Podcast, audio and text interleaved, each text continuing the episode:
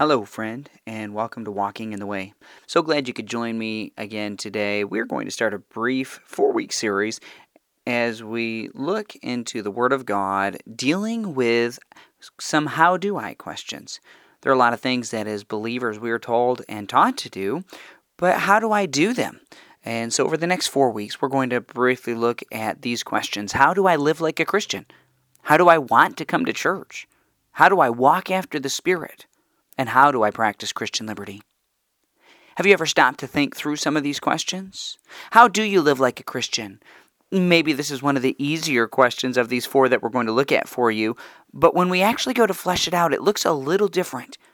So, today, as we answer this question, how do I live like a Christian? I want to encourage you to open your Bibles and turn with me to Psalm 119, and we'll be looking at verses 9 through 11. Before we get into the Word of God, let's pray. Father, we do thank you for your love. We thank you for this opportunity that we have to look into your word. I do pray that you will continue to mold us and change us. Help us today as we answer this question How do I live like a Christian? Oh God, would you help us to live for you every day? And it's in Jesus' name we pray. Amen. Psalm 119, verses 9 through 11. Perhaps you've memorized one or even more of these verses. Verse 9 says, Wherewithal shall a young man cleanse his way? By taking heed thereto, according to thy word. With my whole heart have I sought thee. O let me not wander from thy commandments. Thy word have I hid in mine heart, that I might not sin against thee. When we stop and we look at the scripture here, it says, Wherewithal shall a young man. Well, as we're reminded of most of the Old Testament, it's translated from the Hebrew. This Hebrew word for young man really means a boy or from the age of infancy to adolescence. Here, we've got to remember who wrote this psalm. This psalm was written in many of the scripture verses refer to the word of God. But as it's asking, as the psalmist is asking, how can a young man cleanse his way? Really, the reality is, how can any person?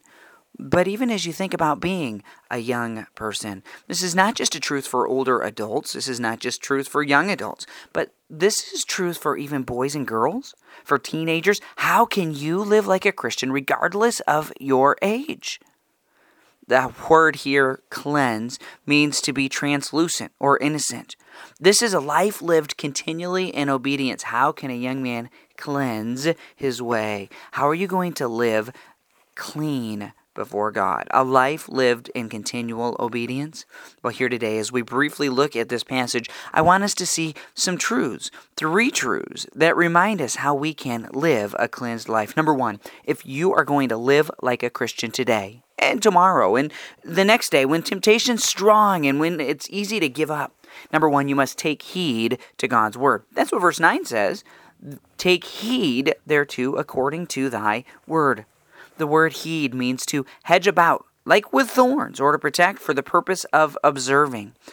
Sometimes we go to different animal farms and we like to see the animals. Maybe it's a cow giving birth and you have that, or maybe it's the cow who just gave birth and you're looking at the new calf these animals are hedged about. Now, often today we don't use thorns, we use plastic or fences of other material. But when we stop and we think about the shepherds here in the Old Testament time period, they would construct their coral corrals of briars uh, at night so they could protect the flock from predators, so that they can observe these sheep without letting the predators come in. So, friend, how are you going to take heed to God's word?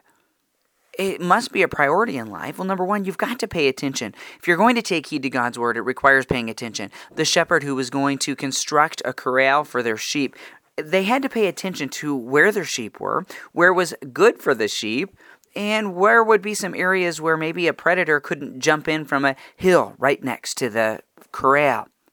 Friend, you must pay attention if you're going to take heed to God's word. Are you making a priority of God's word in your life? Are, are you carefully arranging your day so that you can spend time in the Word of God? Take heed thereto according to thy word. The pronoun for the word thy refers to God. This is his word. If you're going to live life a clean way, a cleansed way before God, you must take heed to his word.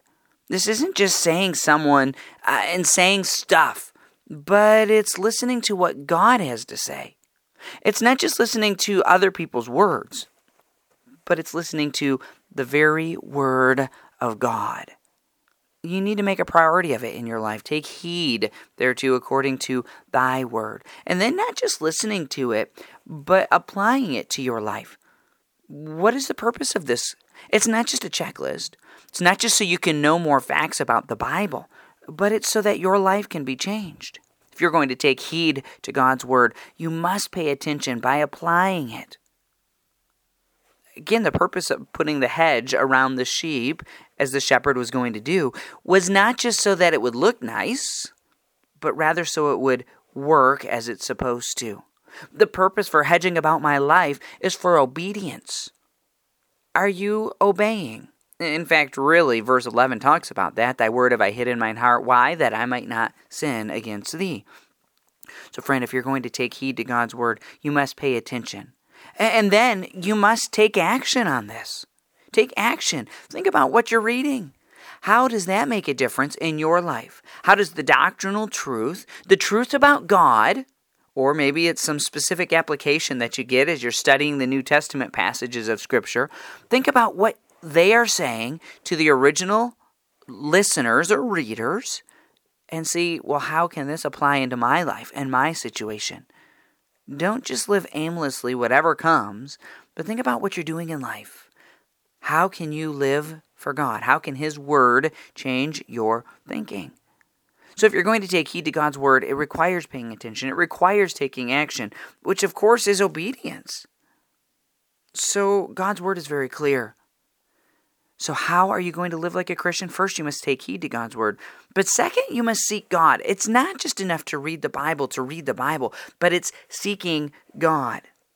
Verse 10 says, With my whole heart have I sought thee. This word sought means to tread or frequent, to follow by pursuit or searching, by seeking or asking. With my whole heart have I sought thee. So again, the psalmist is saying it's all about God. We won't turn there right now, but I encourage you to read Matthew 7, verses 24 through 33, where it talks about how we must seek God first. Friend, this requires making a commitment to seek God. Make that commitment, maybe fresh and new as you just start this year, making God your priority of life. Philippians 3:10 the apostle Paul said that his desire was to know God. Throughout the book of Psalms, the psalmists, the different psalmists say that their desire is to seek God. With my whole heart have I sought thee. So, friend, if you're going to seek God, it does require your heart. Again, not just rituals, but it's your heart. Here, this heart means the inner part of man, the will, and even the intellect. The psalmist said here, I'm going to seek God with my whole heart, not just, oh, when I get a chance. Sometimes people, that's our perspective in life is we just will do it if that's what we get an opportunity from. We get an opportunity to do that. 1 Samuel 12, verse 24 says, Only fear the Lord and serve him in truth with all your heart, for consider how great things he hath done for you. Colossians 3, the Apostle Paul says, Servants, obey in all things your masters according to the flesh, not with eye service as men pleasers, but in singleness of heart, fearing God. Then he goes on and he says, Whatsoever you do, do it heartily as to the Lord, not unto men. So, friend, are you seeking God with all your heart? Or are you just, when you get a chance, Sunday mornings? Maybe you'll seek God Wednesday evenings or other times that your church has services. Maybe you'll listen every once in a while when you get a chance to the Word of God preached. Maybe you'll read your Bible when you feel like it. But, friend, God says, Seek me with all your heart. This requires your heart, but it also requires prayer. See here what the psalmist says in the last half of verse 10? He says, Oh, let me not wander from thy commandments. Speak with God while you're seeking God. Oh, let me not wander from thy commandments. Are you making it a prayer as you read the word of God? As you're seeking him with your heart? There's an old song that says, Prone to wander, Lord, I feel it. Prone to leave the God I love. And then the songwriter says, Take my heart. Here's my heart, oh, take and seal it seal it for thy courts above. Friend, are you living for God? Seeking Him with your whole heart and, and praying, Oh God, would you help me, mold me, make me? Zechariah 4 6 Then he answered and spake unto me, saying, This is the word of the Lord unto Zerubbabel, saying, Not by might, nor by power, but by my Spirit, saith the Lord of hosts. Friend, if you're going to live for God, how do I live for God? You're going to do it. It requires seeking God, even through prayer, asking God for His strength and His power. This will lead to obedience in your life. So, friend, will you take heed to God's word? Will you seek God? And the final thing we see here from this passage, really in verse 11, is that you need to hide God's word in your heart. Oh, friend, you need to take heed to God's word. You need to read it and think about it. You need to seek God. But there's an important truth in hiding God's word in your heart. Verse 11 says, Thy word have I hid in mine heart, that I might not sin against thee. This is not just to hide for the sake of hiding it, hoarding it, so that it doesn't do any good, like the game hide and seek. How long can you hide? You'll be the winner if you can hide the longest. But rather, this word hide means, yes, to hide by covering, to protect it, but really to apply it into our lives again. Thy word have I hid in mine heart. Why? That I might not sin against thee. What you hide in your life can preserve your life. You need to hide it in your heart. You're already seeking God with all your heart, so then memorize it. And maybe you say, Well, I struggle memorizing Scripture. Many of us do. But don't let that be the excuse. Maybe you say, well, I can't memorize it word for word. Well, try. I encourage you to try. But will you read through that passage of Scripture that God has challenged your heart with, or, or, or really begin to mem- memorize and meditate on it? And a lot of it will stick. You'll be hiding it in your heart.